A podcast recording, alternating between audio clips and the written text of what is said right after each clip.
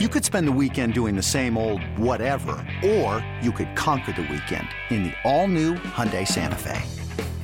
Visit HyundaiUSA.com for more details. Hyundai, there's joy in every journey.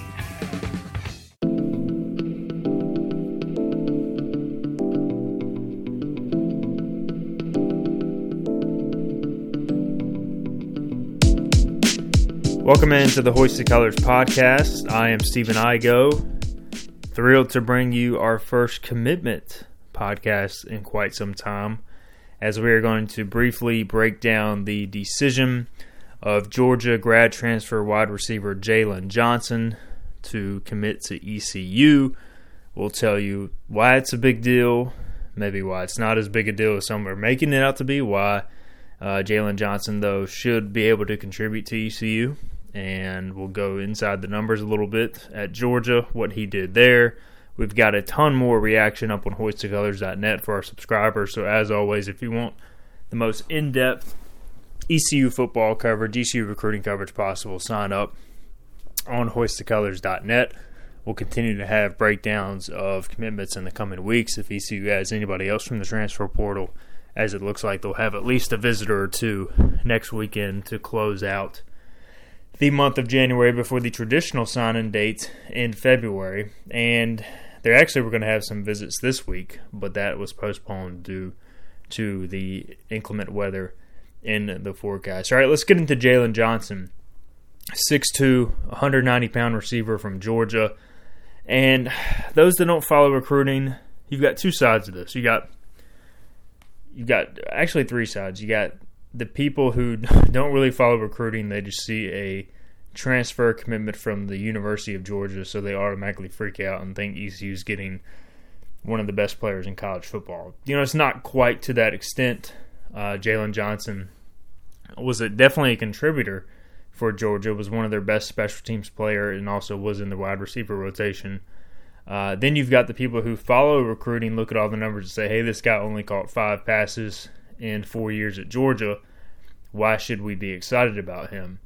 Uh, you know, really the, the answer is probably somewhere in the middle. And then you have your third crowd who is excited because you're adding a player from a program like Georgia who was a contributor at Georgia, even though he was not a superstar there.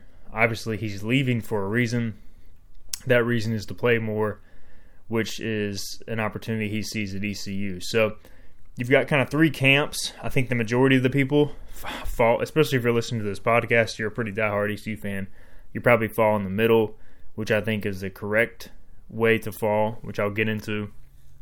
Um, you know, just because a transfer is coming from a, a high profile school like Georgia doesn't mean he's going to be an automatic hit. I mean, we've seen ECU take transfers from Alabama. Nigel Knott comes to mind uh, who was a complete bust. We've seen ECU take transfers from Clemson, who ended up being non factors. So just because it's a high profile school doesn't necessarily mean this is going to work out. But the thing I do really like about Jalen Johnson is he's not one of those guys who's going to come to ECU thinking he's better than everybody else, thinking he should be just handed a job because he's a former walk on. He's the guy who in 2018 joined Georgia as an under the radar recruit, preferred walk on had to work his way up the ladder. Kind of fits in the mold of a lot of ECU greats over the years in terms of really kind of exceeding expectations, being an overachiever, etc. So yeah, he's coming from a high profile school, but it's not like he he hasn't been taught the lesson of hey, you need to bust your ass, you need to work hard to earn everything you get. If you're going to make it as a walk on in college football, you know, outside of maybe Alabama, probably the toughest place to make it is a Georgia where they're signing four and five star athletes every year. If you make it as a walk on at Georgia, you can freaking play. Uh, you don't play as much special teams as he did. You don't play double digit snaps in the season opener like Jalen Johnson did against Clemson if you didn't earn it. So you got a guy who earned his way on the national championship winning Georgia Bulldogs roster, was uh, given a scholarship this past offseason, which again, they don't hand out scholarships uh, at Georgia every so often. I mean, they can pretty much take their pick of anybody in America that wants to play there. So you got a guy who can definitely play. And you know, he's he's graduated this past fall. He's got his degree. He spent 4 years there. He just won a national championship. So, from a team perspective, he's already reached the pinnacle of college football. You know, why stay at Georgia any longer? I saw a lot of people on Facebook, no surprise, quite possibly the worst commenters, the dumbest commenters in uh, all of eternity, questioning why would this guy leave Georgia to come to ECU? He wants to play, and he's got an opportunity to play at ECU. Again, he's already graduated from Georgia. Uh, he won a championship there. There's nothing left for him to accomplish at Georgia. He's not going to be in the rotation there in terms of being a main guy at the wide wide receiver position, given all the youth and talent they're bringing in, returning and continuing to bring in in their recruiting class. So he wants to play somewhere else. He finds that fit at ECU. So how does he fit into ECU? Well, ECU is losing its top two receivers in terms of receptions in Tyler Snead, the number one slot receiver, obviously, and Audie Omotosho, who at last check is not expected to return after kind of a breakthrough season at outside receiver. So you're losing two starters.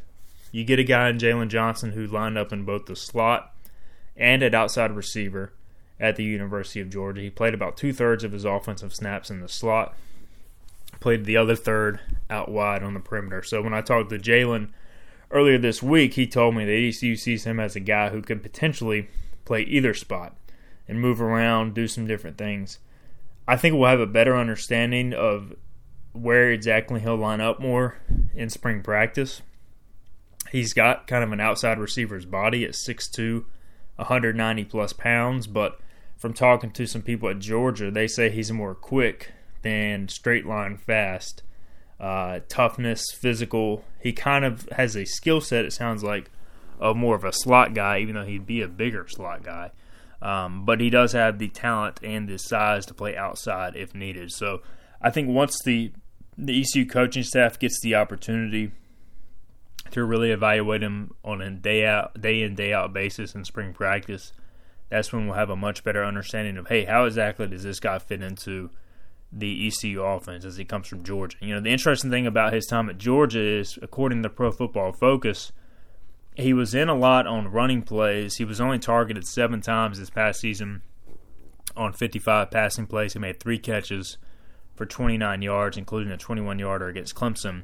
But he was used a lot as a blocker. He was the second highest graded blocking receiver on Georgia's roster this past season. And as I talked to the people at Georgia, they said he's a very physical, not only hard working, but really tough receiver, and that would seem to be in line with a very good blocker. ECU at times has struggled to block on the perimeter. There have been several runs whether it be Keaton Mitchell or Rahjai Harris, where they're one block away from breaking a big one. So obviously, you're bringing in Jalen Johnson to catch the football, to help out on special teams, to do some different things. But his ability to block on the on the perimeter, I think, will really help elevate ECU as well on the outside in that uh, in that realm. And then from a leadership perspective, you know, I look at the wide receiver room now I don't really see any great player leadership. I mean, you lose Tyler Snead and, and Omotosho, both guys who were kind of known for their work ethic, leading by example.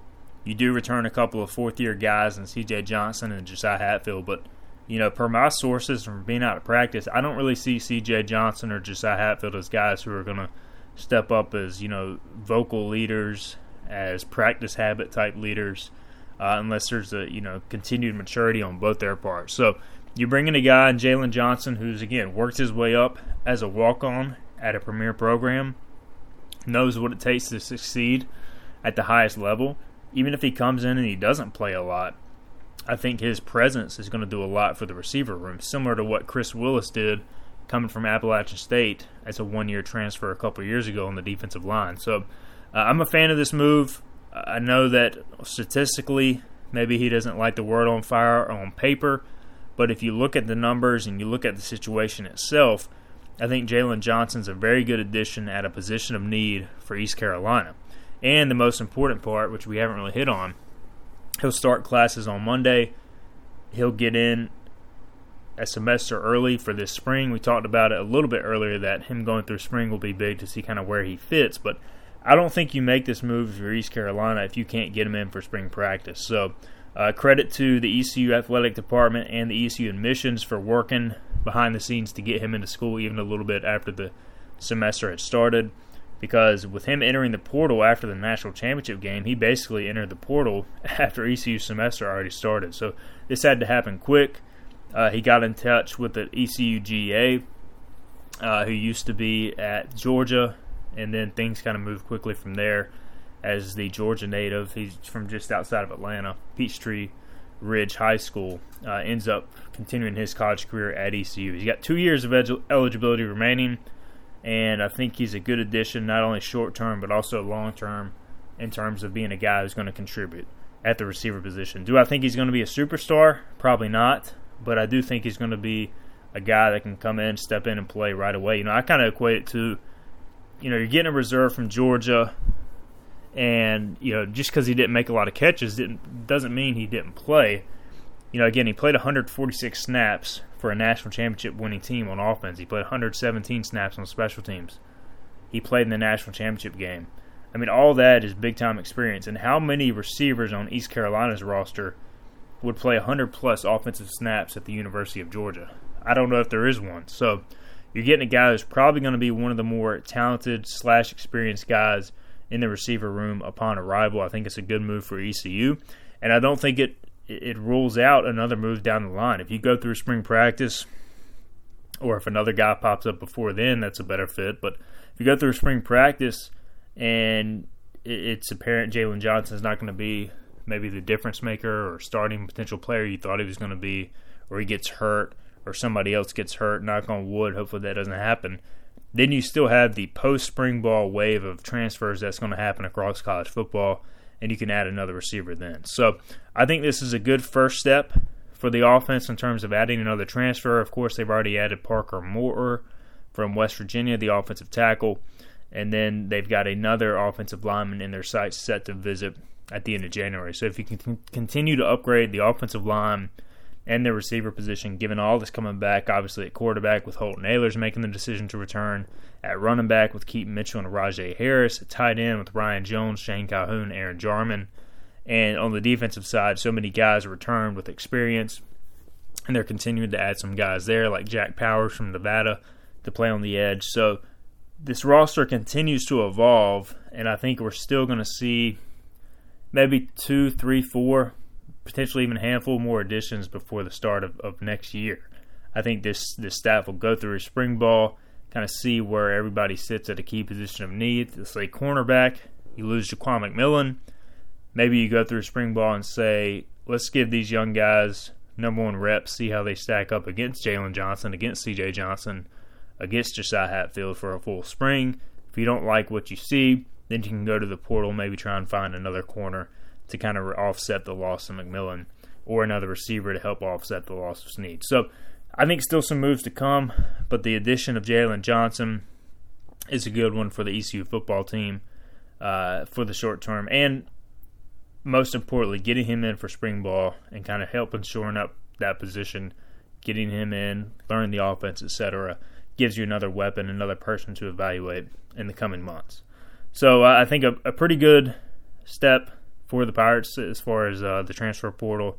Again, not a guy who's posted a thousand yard receiving seasons before, but those guys are few and far between in the portal. They're going uh, to Georgia. They're not leaving Georgia. They're going to a, a premier SEC school, premier school period. So uh, I think it's a, a solid pickup and, and under the radar pickup. Won't make many national headlines, but I think could pay off for the ECU football team. All right, that'll do it for this short edition of the podcast. Again, We've got continued coverage on ECU football recruiting. We'll have a lot more in the coming days leading into next week as weather has kind of wreaked havoc on this weekend. But heading into next week, the Pirates are expected to host a pretty big junior day for class of 2023 recruits next weekend. And then there should be some official visits, at least one, if not multiple, next weekend going into the February, early February signing date, which is the traditional signing day after the uh, December signing day, of course. But um, so hopefully there will be a couple of more transfers that sign with ECU football that will be announced in early February. Either way, we'll have all the scoop on the recruiting front, and then spring practice starts in March. So, man, it's uh, it's the off season, but it never really stops. And again, more basketball coverage, more baseball coverage, baseball season around the corner as well. We've got media day on Monday, so we we'll be bringing you content from that. All right, that'll do it for this short edition of the Hoisted Colors podcast. Appreciate you guys listening. We'll talk to you next time.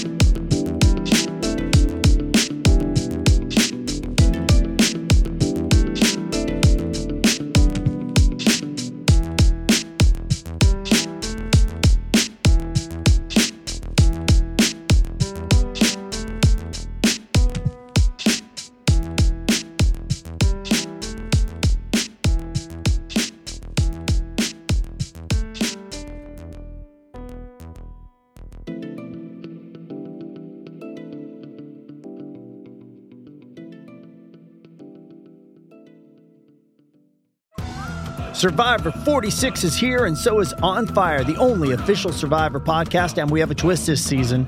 The winner of Survivor 45, Dee Valladares, will be joining us every week. We're going behind the scenes of the biggest moments, the how and the why things happen, and the strategy and analysis you can only get from someone like me, a Survivor winner. Listen to On Fire, the official Survivor podcast, wherever you get your podcasts.